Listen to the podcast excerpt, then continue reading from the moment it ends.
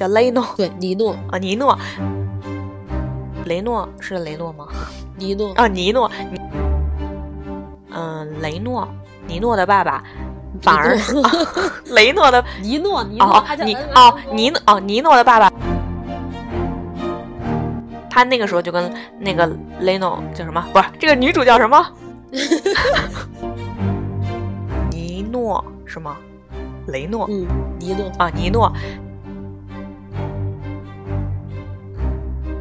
然后就让我想到了他，也就也就是我们想说的第三件大事件，就是他出轨尼诺爱情。的这样的一段故事，爱情，因为他结婚不是出于爱情，对，而且我们刚刚讲他在 party 上看到了那个就是知识分子嘴炮道德文章的那个样子，他一方面很反感，一方面又很羡慕，还有出轨了，而且还有一点就是这个叫雷诺对尼诺，啊，尼诺，反正就是这个尼诺这个男的，就是从小到大就和莉拉和呃雷诺这两个人纠缠不清，因为他们两个就是丽拉不是很反对，或者他很聪，明，对他丽拉反正就不不觉得尼诺的爸爸和一个妇女出轨是错事儿，他觉得因为这个呃尼诺的爸爸反而是看到了这个。女性的某一方面欣赏这个女性，所以他们俩才在一起的是真爱。他觉得不是错事儿，而且他照顾了这个寡妇，然后照顾了这个寡妇的一家。他那个时候就跟对艾琳娜说呃说，反正说他们俩不是错的。你说他那意思就是说，你别看这个这帮社区里的人这么议论他们，但其实他们俩没有做错。这个男的没有错，而且后来这个男的还是个嗯二流的小说家吧，还就是登报纸就写那个诗出书了。然后他俩还就觉得挺不错的，是他们俩的以后的希望。说，哎呀，他也能出书，我们周围在这个社区里认识的一个人，他能出书，以后我们也可以出书，走出这里。这里就反正一直都是往往就是看向他、崇拜他们家的。而且这个对，尼诺小的时候还跟个艾莲娜说说你做我女朋友吧，我喜欢你。哦，是吗？我都忘了这嗯，就是刚开始有这么第一集就有这么一段，然后现在长大了，雷诺就变成了就是轻浮的男子，哈哈。因为尼诺从小就跟艾丽娜跟那个莉拉，他们三个人吧，算是他们学校里面的天才学生。对他们三个人一直都是，比如今天你第一，第二明天我第一，就都是都是这样的尖子生。然后尼诺的爸爸就是因为呃出轨了嘛，然后家里就闹得他们家里住不下去了，所以他们就搬走了。像你刚刚说的，莉拉觉得他爸爸就尼诺的爸爸出轨不是什么错事儿，因为他确实照顾了，因为那个另外那个女人就是其实也是艾丽娜就是前男友那个呃 Antonio 的妈妈，她是一个精神不是特别正常的一个女性。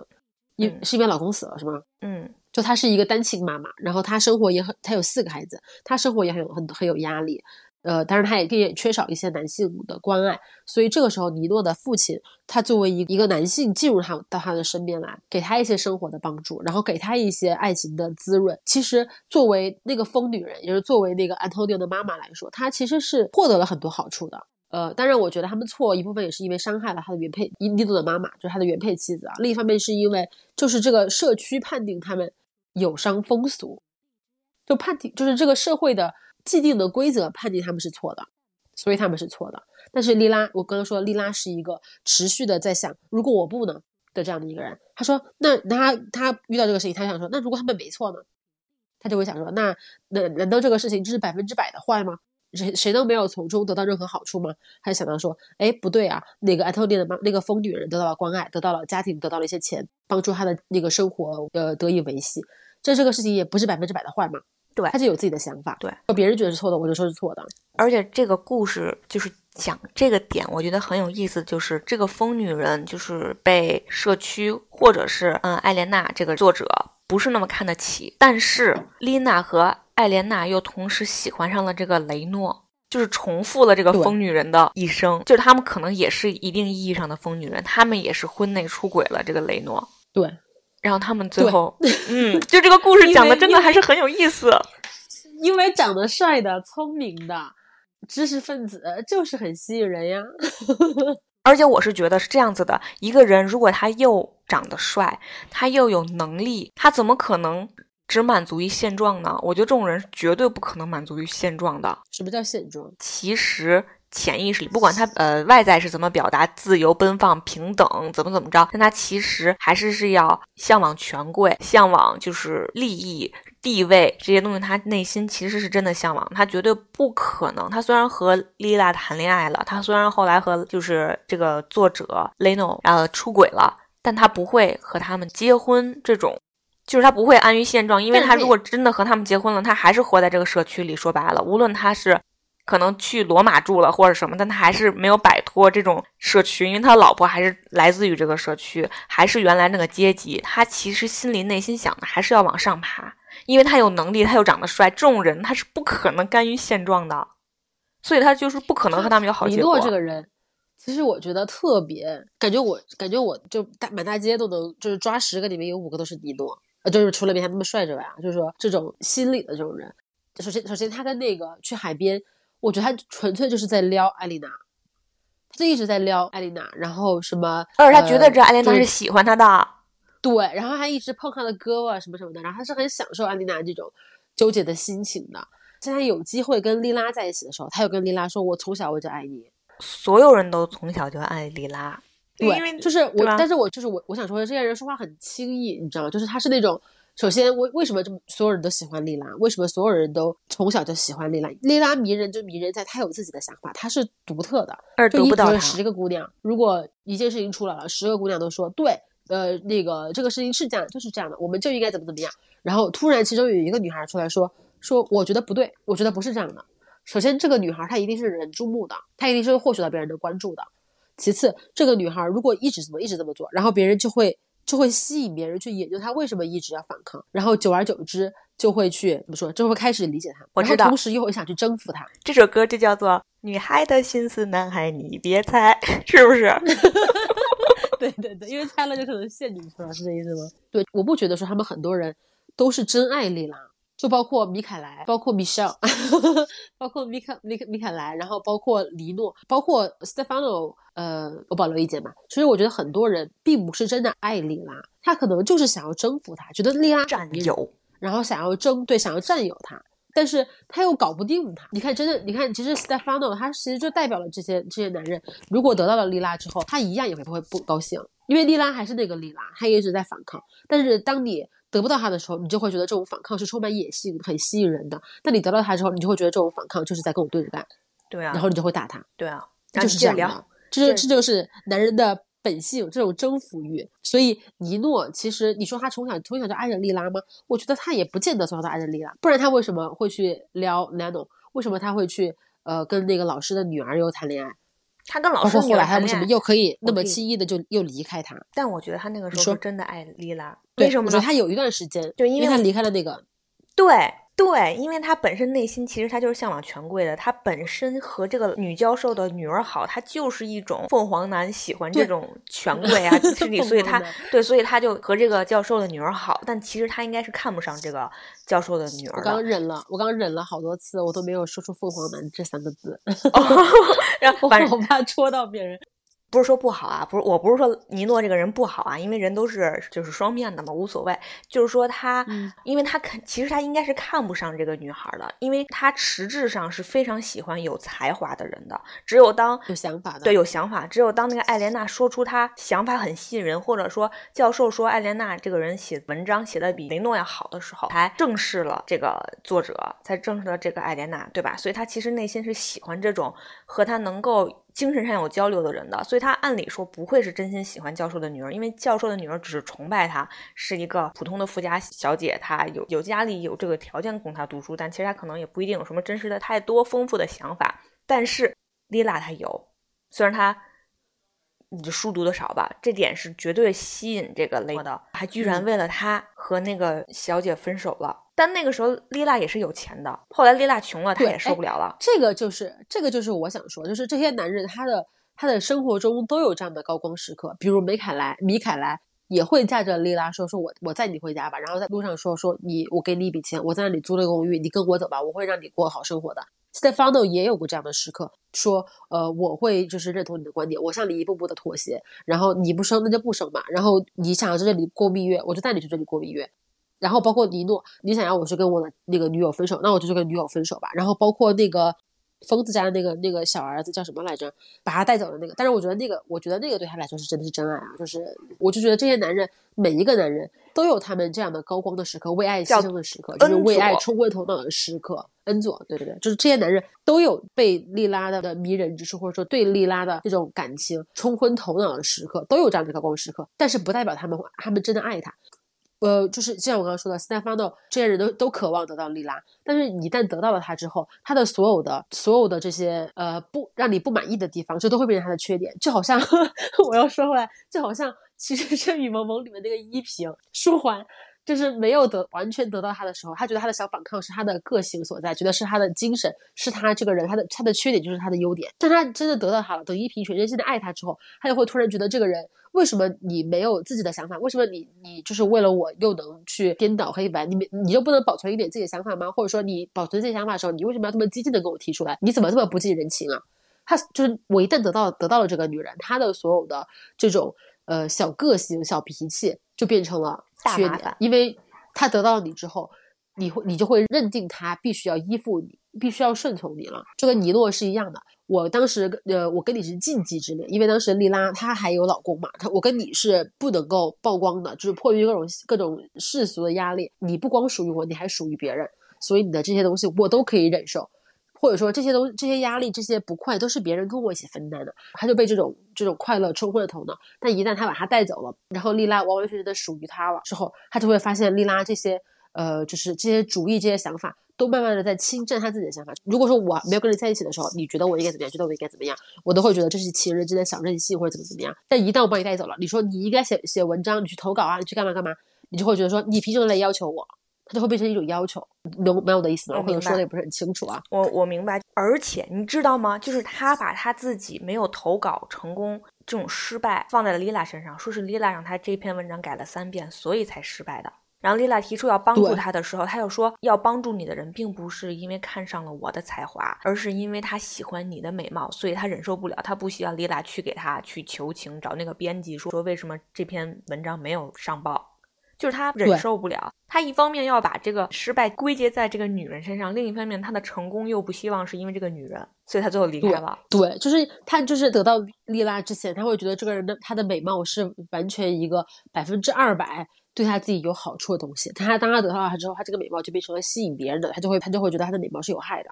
他站的位置不一样了，所以这就回到了我刚刚 为什么我说那个恩泽可能是真的爱莉拉的一个人，就是因为他就是也顶着压力把她带走了，而带走了之后，他也没把她占为己有，他也跟她分房睡，然后照顾她和她的孩子，他们也过得非常清贫的生活。但是呃，恩泽还是就是兑现他的诺言嘛，就是他当时其实是把莉拉从尼诺那边带回到了那不勒斯那个小镇，然后后来莉拉生活不下去了，他又把她带走了，带走了之后，他也并没有跟莉拉。呃，就是成成为伴侣吧，就并没有把他占为己有，是因为丽拉拒绝他这。但是我觉得他也没有强迫他呀，那他是那他是也没有强迫他。但是我是觉得丽拉真的是想明白了，他第一次是和呃资本家结婚，他觉得资本家太肮脏了，太虚伪了。然后第二次他找的是一个激进的知识分子，他也同样看到了男性的虚伪，也把也把他的失败归结在了莉拉自己身上。所以第三次虽然莉拉通过佐恩就是逃离了他现在的这个呃生活的圈子吧，但是他也不想再和佐恩在一起了，因为他觉得他就是想明白了，和任何一个男人在一起，一旦成为了。他的妻子，男人必然就是那样子，因为就是一旦成为这个男人的附庸。对，我忽然想，就是我看第三本前几章的时候讲的，Leno 他写了出了这个小说，然后发布了，发表了，他就去参加这个发表会，然后跟读者交流之类的。他在这个交流会上重新看到了这个尼诺，这些都完完事儿了以后，尼诺和他一起去吃饭的路上就跟他说。他说：“我和丽拉在一起的时候，并不是我的错，是丽拉自有问题，而且我和她的这个性生活，就说丽拉这这方面也有问题。然后呢，一下就让这个作者这个 Leno 艾琳娜啊艾琳娜，她就想到了，说她当时在见丽拉的这个之前的那个老公的时候，她老公也跟她说，说丽拉是有问题的，是尤其是她也排斥和她在床上的生活。然后当时 Leno 他有点呃，当时艾琳娜她有点不了不解，说为什么？”要跟我说这个，是因为我写了一个小说，里面有这些内容，所以你觉得你可以大胆的和我聊这件事情吗？但是其实作为读者，你想，为什么这两个男的都要把这个错归结在莉拉身上呢？而且为什么都要冲另一个女生解释不是他们的错呢？就很奇怪，就很虚伪嘛？怎么可能？一个巴掌拍不响，都是一个巴掌的错。对啊，是生活不和谐，不两个人都有问题吗？对呀，然后他们就把自己的这种失败、这种背叛丽拉的这种行为，全都转嫁在丽拉身上，是丽拉的错。这就很像，比如现在社会里面一些男人出轨，然后他一定会去找妻子的原因，是他什么呃身材走样啦，是他什么性格乖张，还是说他太累了，然后不热衷于性生活，他就会去找这些问题，然后好像把这个错误归结到妻子身上，他自己就无罪了一样。没错。哎你说到这个，我能不能插一句话？又让我想到了 肖战的粉丝，做了一顿一件错事，他不去承认自己做错了，他就做另外一件好事来弥补，好像他做了一件另外一件对的事情，他做的错事就可以勾销了一样。哎，我觉得你明白我的这种差异的感觉，但是你做错了这个事情，不是说你们你的人生中，比如说你离婚了，或者说你出轨了，你做了一件这样的错事，不是代表说，呃，这个错事是这个错事，然后我再另外做一件好事，或者说我把这个错事归结为别人，那这个错事就不是我做的了，就他们总有有这种的幻觉。但我是觉得像这种错误操作的团队还是少吧。这个有这次，我觉得有一点遇上 大魔王了，搞不清楚的感觉。那倒也是，就是我，但是我当然我想说，是就是很多人他会去逃避负责这个，这他他的他的潜意识里面是逃避负责这个事情的。那他逃避就算了，但他要把这个责任推到一个弱女子身上啊？对呀，他推到这个责任，他推掉他推掉这个责任，就是他逃避的一种方式。他拒绝去承担这个责任，都他自己必须要负责的那个部分。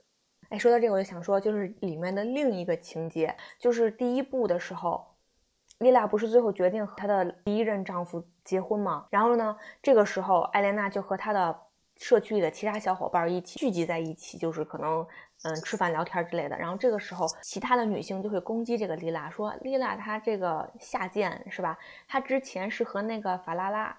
是索拉拉，是个索拉拉那个哥哥好的，他们之前肯定什么事情都做过了，还说他们可能做了一些，是吧？为什么这些女性也要诋毁莉拉？就是因为当时在这个父权社会里面，性只活在男性的这种鼻息之下，所以他们要通过贬低受到男性重视的女性，排挤这个女性，以此来获得自己更多的、更大的生存空间。所以这就你，所以你就说莉拉她又被男性说把失败归结于她身上，然后又被女性所排斥。我觉得就。尤其是在同时，他也没有获得来自家庭的支持。对，而尤其是在咱们小的时候，像初中、高中，有一些女生和男生走得近，她就必然会受到其他女生的讽刺和攻击。虽然现在可能听咱们节目的就是观众很少，但是我是觉得，如果真的遇到这种事情，你千万不要在意，你就要把这种事情当做一个赞赏，是吧？其实是另一种夸你，千万别往心里去，别难受，别为此感到沮丧。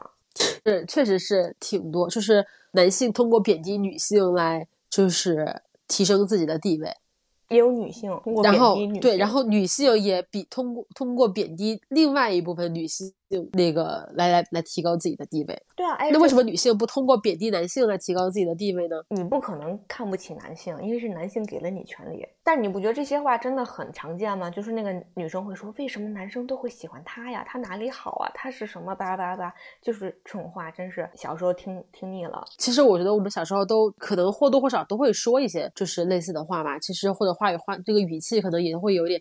又酸溜溜，然后又挺恶意的去攻击另外的女性，但是其实都，但是因那是因为我们小时候不懂事儿，因为我们确实就是生活在这样的社会里面，觉得这个东西是理所应当的，觉得这就就是这个社会的秩序就是这样的。但是在我们的学习，然后进行了思考，然后进行了更多的就是阅历，或者说了解了更多的道理之后，然后我们才去返回去想我们小时候的事情，那些我们认为理所应当、理所当然。就是正确的事情，其实它没有那么多的正当性。但是有一些人通过去贬，同时去贬低你学习、你读书的这个价值，然后就是通过贬低你的学习、读书的价值，然后来贬低现在的你自己。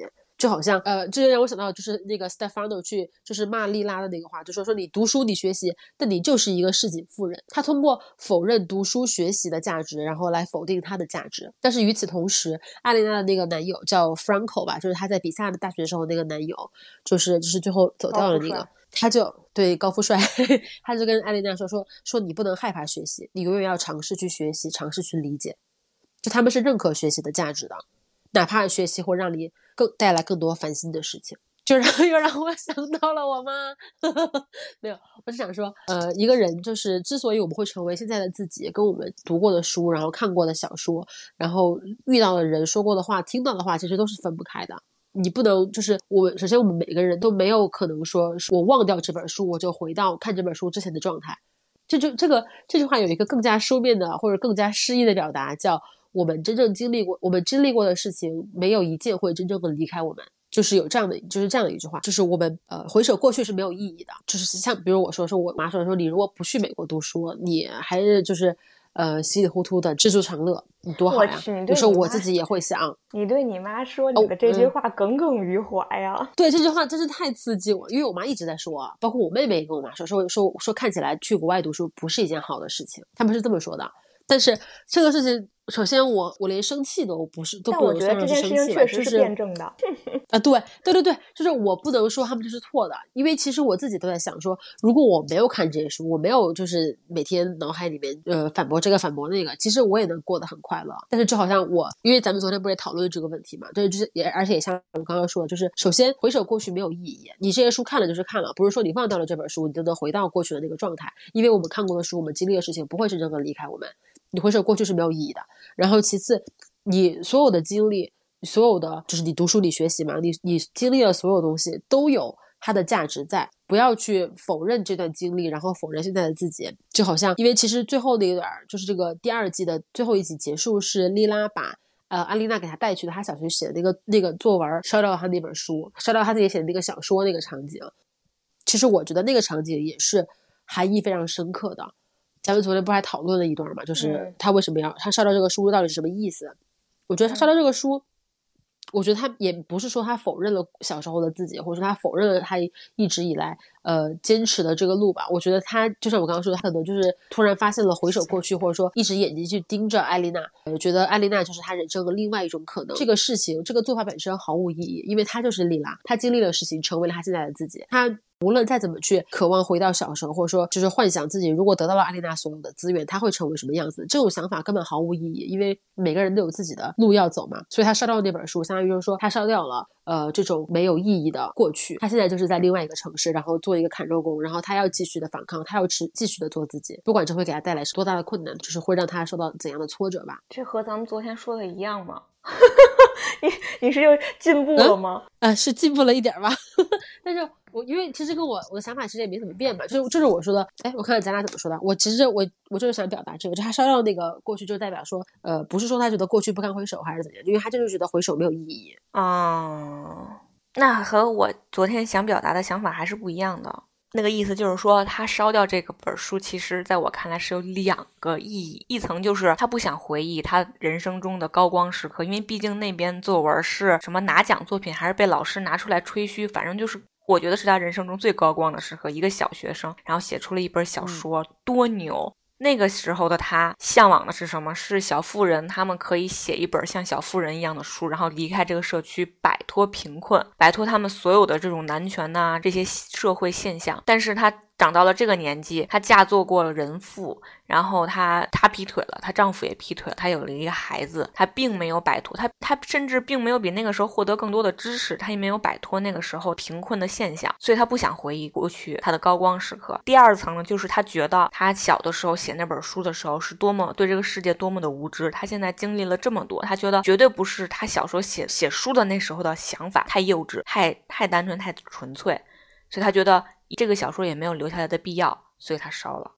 我是这两层意思。但你的意思是说，他觉得他并不是看不起自己，你没有这层意思，他只是觉得没有必要再回首了，他要继续看向前走他以后的路。但同时你又说，其实他烧不烧都会对他有影响。对呀，就是因为他经历过了。意思是说，那你说他烧的这个这本书，这个行为岂不是太激进了？他如果继续继续去翻。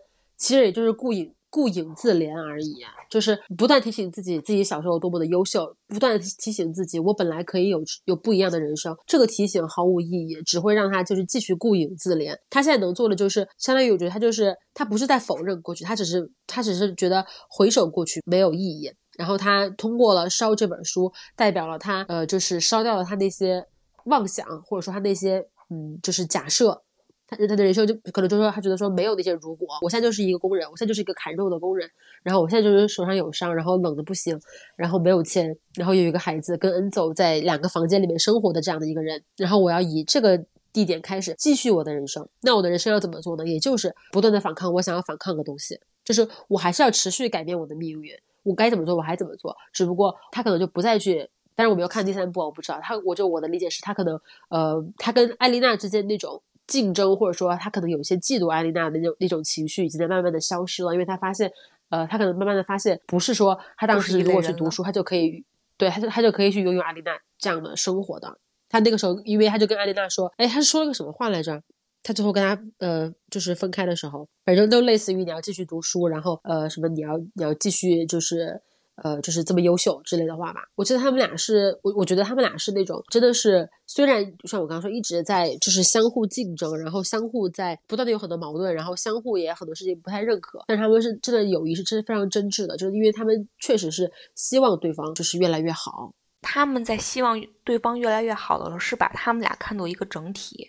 啊，对，对吧？因为他希，尤其是丽娜希望艾莲娜她继续学习，就是要摆脱这个社区、这个贫穷、这个阶级，就是要摆脱这些，所以她一直鼓励艾莲娜继续学习。因为丽娜经历了所有，呃，如果艾莲娜不学习的一切就是痛苦的，所以她不希望艾莲娜接受这些。所以就是说，如果要是丽娜不结婚的话。那么艾莲娜也许也不会读书读到比萨大学，因为她也看了丽娜生活在这个社区里面多么的不如意，所以我觉得他们俩还是有意思。这不就是我们女生的友谊吗？不是。如果你真的有这么一个友谊的话，那真是恭喜你了。但有的时候真的是纯粹的妒忌。是，呃，就其实就跟那个什么斗米恩升米仇是一个道理嘛。就是说，你如果比我好很多，我会羡慕你；但是如果你只比我好一点，我就会很嫉妒你。对，我觉得这个书最就是这个故事最后有一段特别打动我的，就是那个安丽娜去不是去找丽娜嘛，然后他就说，他说，他说我有一个更好的事，就问他你过得好不好啊？什么就反正寒暄了几句吧。然后安丽娜说，说我有一个更好的事情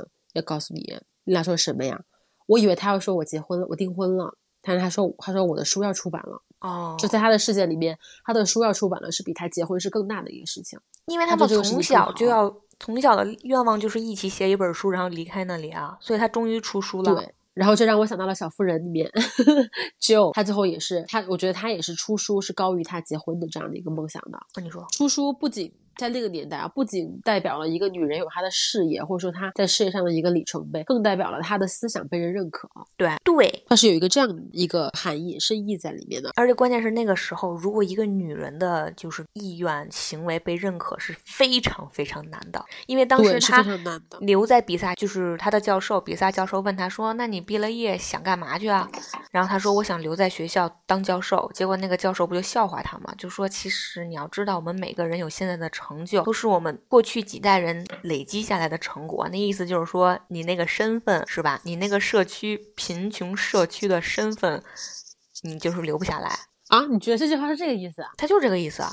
哦，是吗？啊，他就是这个意思。你觉得是什么意思？我以为。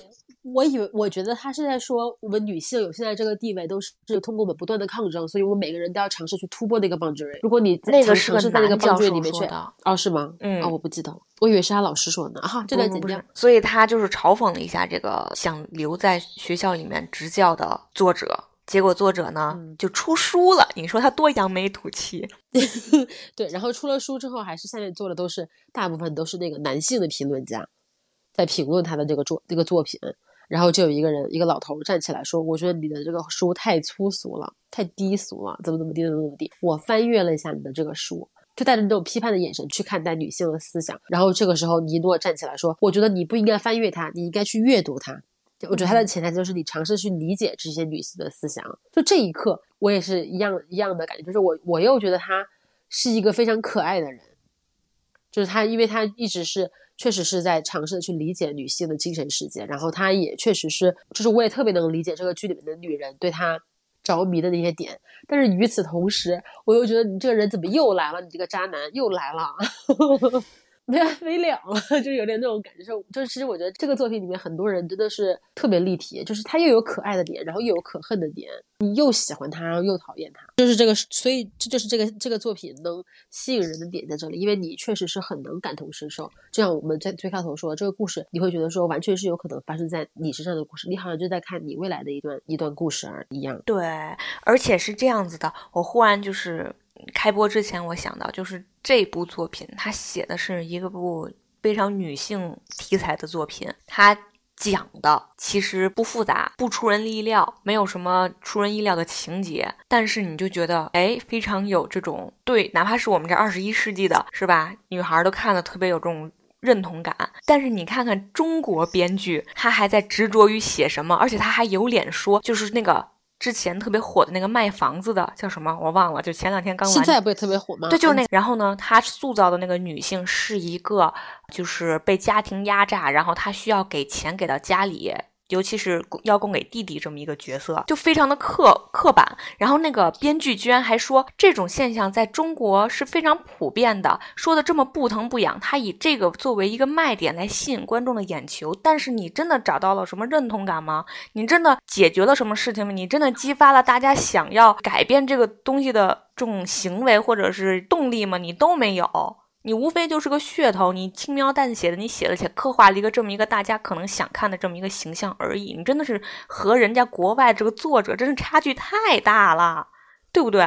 真的，我觉得这个思想的深度就是真的是云泥之别。就像你刚刚说的，他只是作为这个角色的一个人设之一表现出来的。你说对这个角色的那个命运有很大的呃改变吗？或者说对他的那个呃就是他的性格形成有很大的影响吗？其实我觉得也没有很大。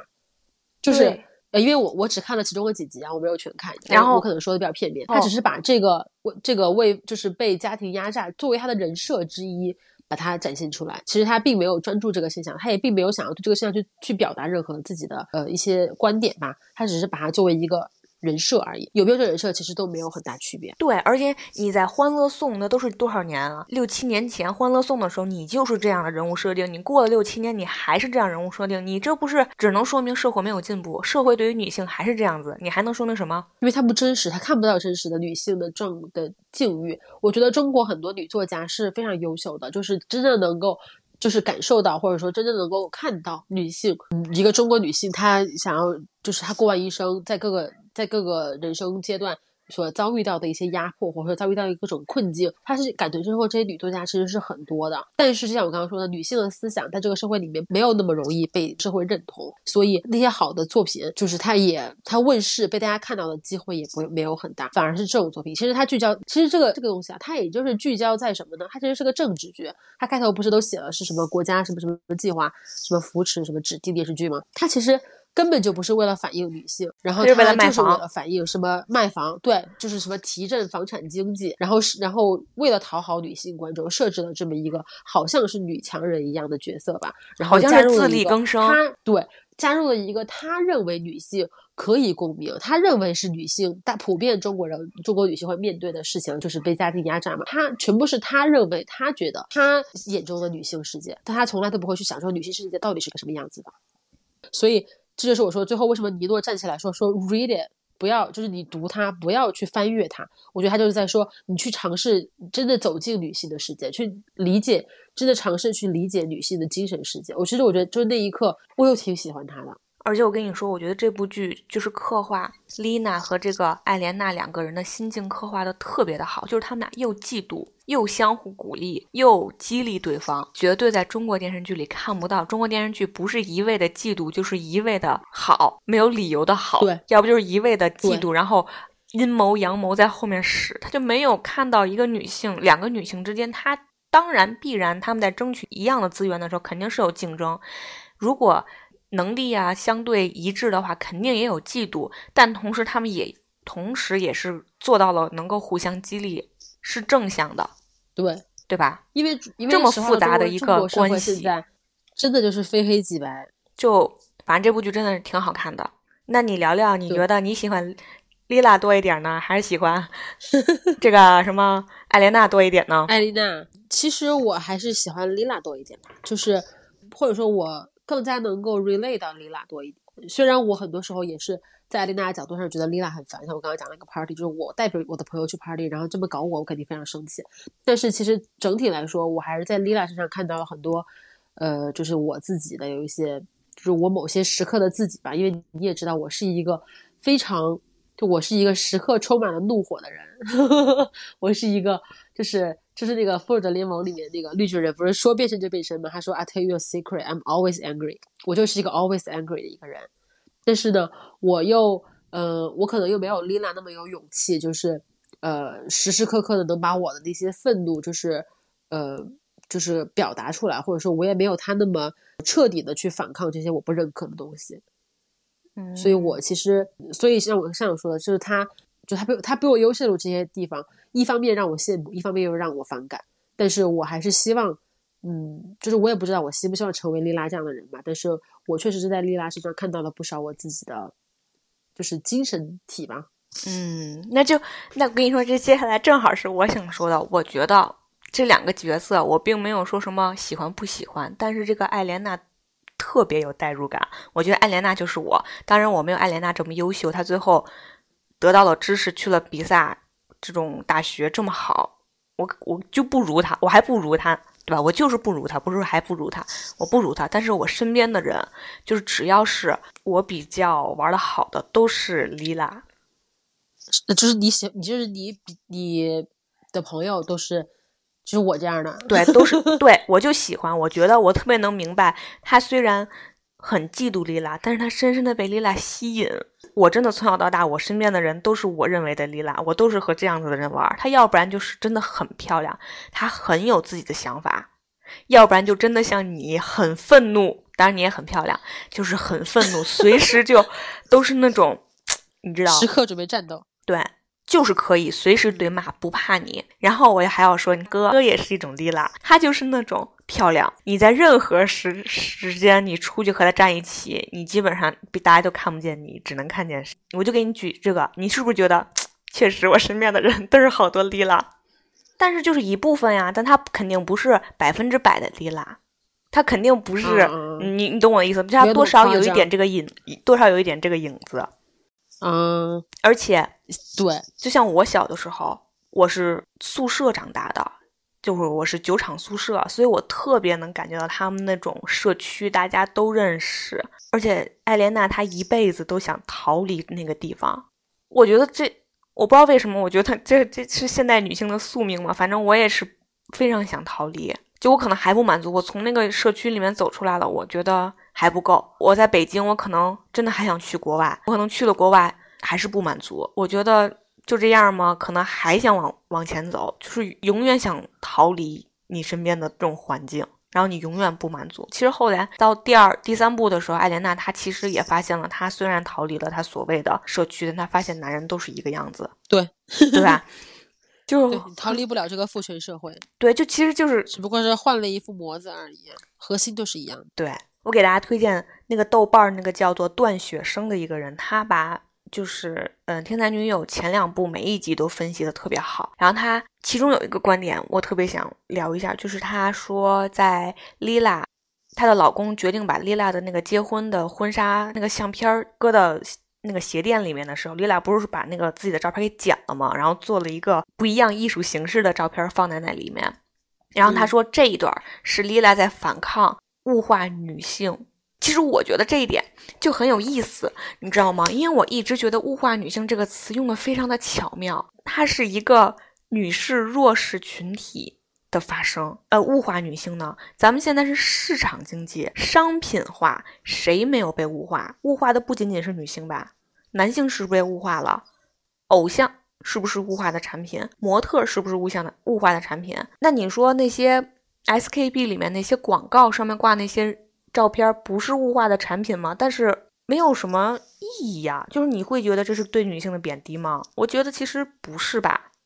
而且没有所有人都乐在其中吧？大家都想当偶像，都想当模特吧？那是到底什么叫物化女性啊？就是因为你得不到那个漂亮，然后你自卑了，你觉得那是物化女性，贬低了你，所以你说了这这四个字来维护自己吗？我觉得物化这个词，我觉得就是说，我我说完啊，我觉得在否认否认，我我觉得在现在这种商品化的社社会里面，你很难逃离吧被物化。那你录个抖音，你录个什么？你做一个什么？你淘宝的形象代言人，你不都是在物化你自己吗？你在做 branding 的同时，你不就是在物化你自己吗？那不就是必然性就是被物化吗？我可以说了吗？你说吧，我说完了。我觉得，我觉得你对“物化”这个词的理解有点问题。我觉得“物化”是指，呃，就是完全忽略你是一个人，就是忽略你作为一个人的所有的意志，然后包括精神，然后包括你的思想，只把你当做一个工具人。呃，比如说，呃，在老板眼里，我就是一个朝九晚九九六的工具，这个叫对呀，那就是在我物化在我老。公眼里，在我老公眼里，我就是一个生孩子的工具，这个叫物化。对啊，但是如果我把我自己，我一个导演看你看一个女演员，她就是一个花瓶，她在我这个电视剧里面贡献不了任何，除了她的肉体和美貌之外，那她也是在物化女性。但是呢，如果我是通过这种美呃女性的美丽，通过这种她的那个美美好的肉体，然后或者说借用她的演技去表达一些东西，这个就不叫物化，那你说模特自己独特的。偶像不都是完全的片面化吗？那看你认不认可模特和偶像它里面的个人魅力了。你看不见个人魅力、啊。也许他们就是一个你偶像有什么个人魅力都是塑造出来的。建出来的。你觉得是这样吗？我就说看你认不认可这个女这个偶像有没有个人魅力了。如果你觉得所有的偶像他都是工厂制造出来的花瓶，他都是一个就是一个模具里面印出来的一个人设的话，那他们确实是被物化了。他但就是啊偶像这个这个行业不就是在他没有挑明，他就是虽然你知道很多明星他的本他的他就是被那个商品经济捧出来的一个，但是他贩卖的恰恰是这个人的个人魅力。对啊，但他就是虚假的个人魅力嘛。对，但是那些粉丝爱这个偶像，他还是在爱他的个人魅力啊，就是只不过你不认可他的个人魅力而已。对啊，我不认可，我觉得他就是被物化了。但是我是觉得被物化是必然，我觉得没有必要每次我们就是叫什么反抗的时候或者保护自己的时候都说物化女性是错的吧？我觉得没有人会避开这个，男性也被物化了，这不光是女人被物化了，但是对吧？但是这这不影响物化女人是错误的，物化男性也是错误的。那那都是错误的，但是大家都对呀但有的时候大家都非常沉，就是沉迷于其中，就像偶像，他就是物化的，他就是虚假的个人魅力，然后大家喜欢了。其实我觉得很多人都知道这是假的，但他们就是可能说就是骗自己的这么一个精神世界吧。那他其实也是物化，但你还是 enjoy 呀、你也没有说反抗，你就不应该这样物化一个偶像，没有人说。但是但说到自己 女性的时候，就说你们这不行，你们这物化了，你这太可笑了，你同样也物化了别人啊。不是我物化了别人，别人站出来说你不可以这样物化我，不就完了吗？你你伤害了我，我当然要站出来说你伤害我了。也也也对，也对，就是我你要物化我，我当然是反抗的。那我如果我我你要认为我也物化了你，你也来反抗我就好了。我就就是，但是因为物化这个东西啊，就是像你刚刚说的，因为这个世界就是一个市场经济，就是一个这样的市场秩序。然后包括说我们现在每个人思考问题的角度都是利益出发，就是会确实免就是避免不了的去物化别人。比如说我呃叫什么，就是我去衡量我的下属，我就是衡量他工作能力。我不，我不，我不需要他有自己的性格，我不需要他有自己独立的精神，我不需要他是，就有些有些领导啊，我不希望你是个人才，我就希望你是个奴奴才。首先，这个现这个现象不可避免，但是不代表这个现象就是正确的，不代表人就应该被物化，你懂我的意思吗？我懂你的意思，但就是我看一个女孩儿，或者我看一个男人，我第一反应就是这男的帅不帅，这女的漂不漂对。，但是我的意思是说，你在反为自己做辩解的同时，就是你不需要你说我作为一个女性，我不需要你物化我，但是你的同，但是这个同时你也在物化别人，你明知道这是错，但你还嗯是会做的，就是都会这样子，干嘛不？互让一步呢？嗯，就是我之前一七年的时候，你知道那个 Olay 它出了一个广告，就说它那个油能够美美白，然后就让两个双胞胎，一个双胞胎二十八天只用这个油，一个不用这个油，然后呢，他们俩比较，结果这个广告，当然这就是使用 Olay 的那个人就变白了嘛。结果这个欧这个广告就引起了轩然大波，就说这是物化女性。我现在都不了解，你追求的不是白吗？人家给你展示的不就是二十八天用我这个做比较就是白吗？那你最后为什么人功能性表达出来了，然后你又说人家是物化女性？那你买这个商品的时候，难道你不是说要把自己变白吗？嗯，好吧，那你你举的这个例子，我 我确实也没有看出来到底哪里是物化。对，然后刚没有说完，我是想说，呃，我为什么尤其对于呃物化女性特别反感，或者说我们为什么尤其对于物化女性反应特别大？有两个原因，一个是我们就是女性，我们对于别人来伤害我们或者别人来物化物化我们，我们我们感到尤其的不开心，这个我觉得很正常。第二个就是这个社会普遍上来说，物化男性都是比较少，物化物化女性是要多得多的。就是这个时候，你把这个公平，你把这个天平摆得很平，没有意义，因为这个这个这个整个地都是倾斜的。啊，我觉得男性也被物化了吧，只是男性没有说你们不要物化男性，还没有这四个字的产生，所以咱们才忽略掉了。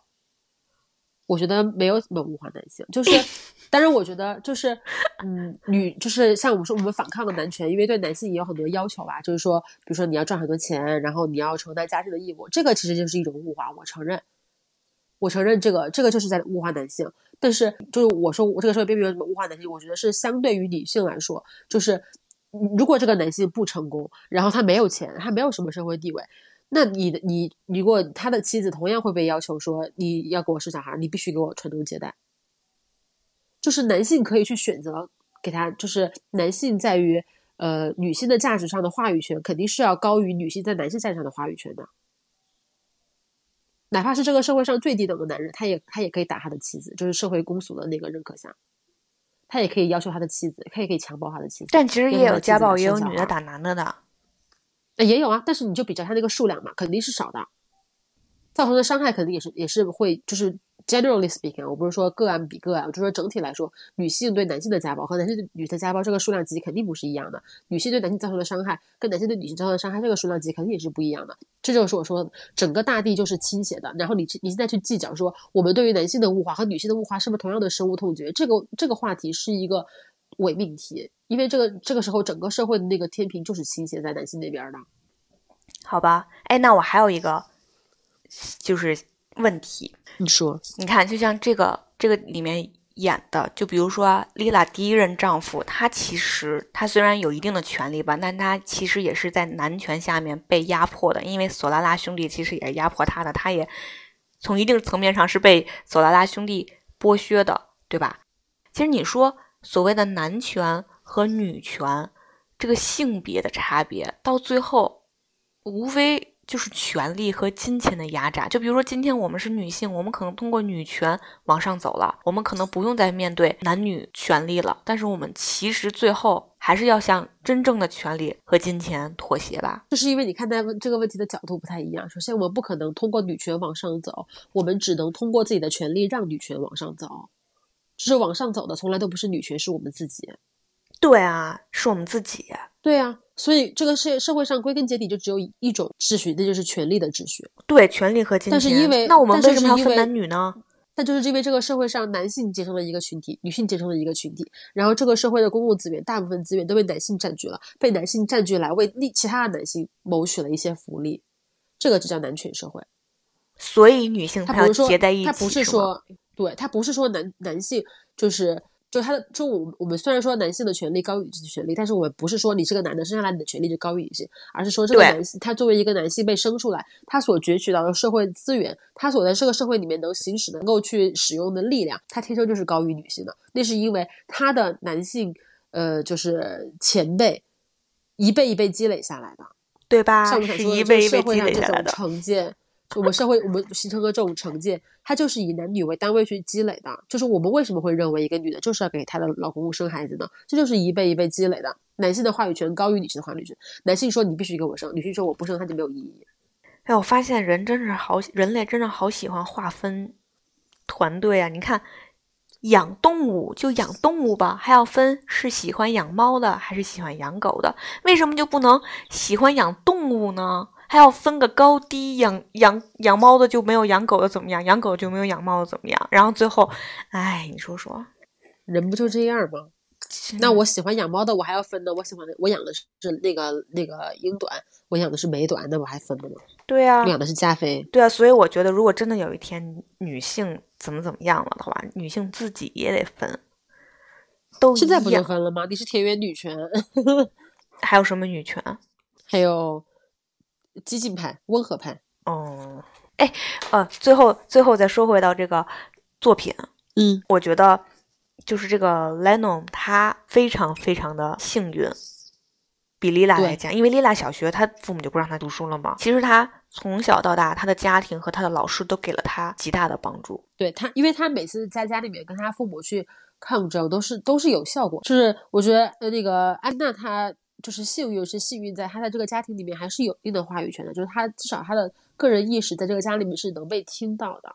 可能也是因为确实是呃，一方面是他们家比列拉家里比起来啊，就是还是要稍微有钱那么一点点。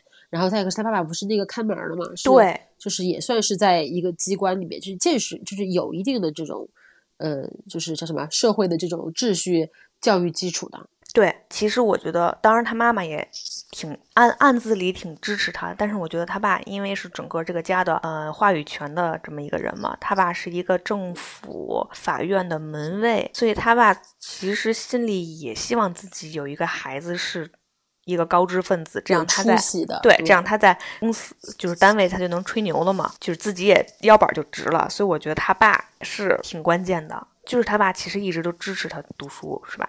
就哪怕他妈对，连他后来他读书了回来，他还到处炫耀。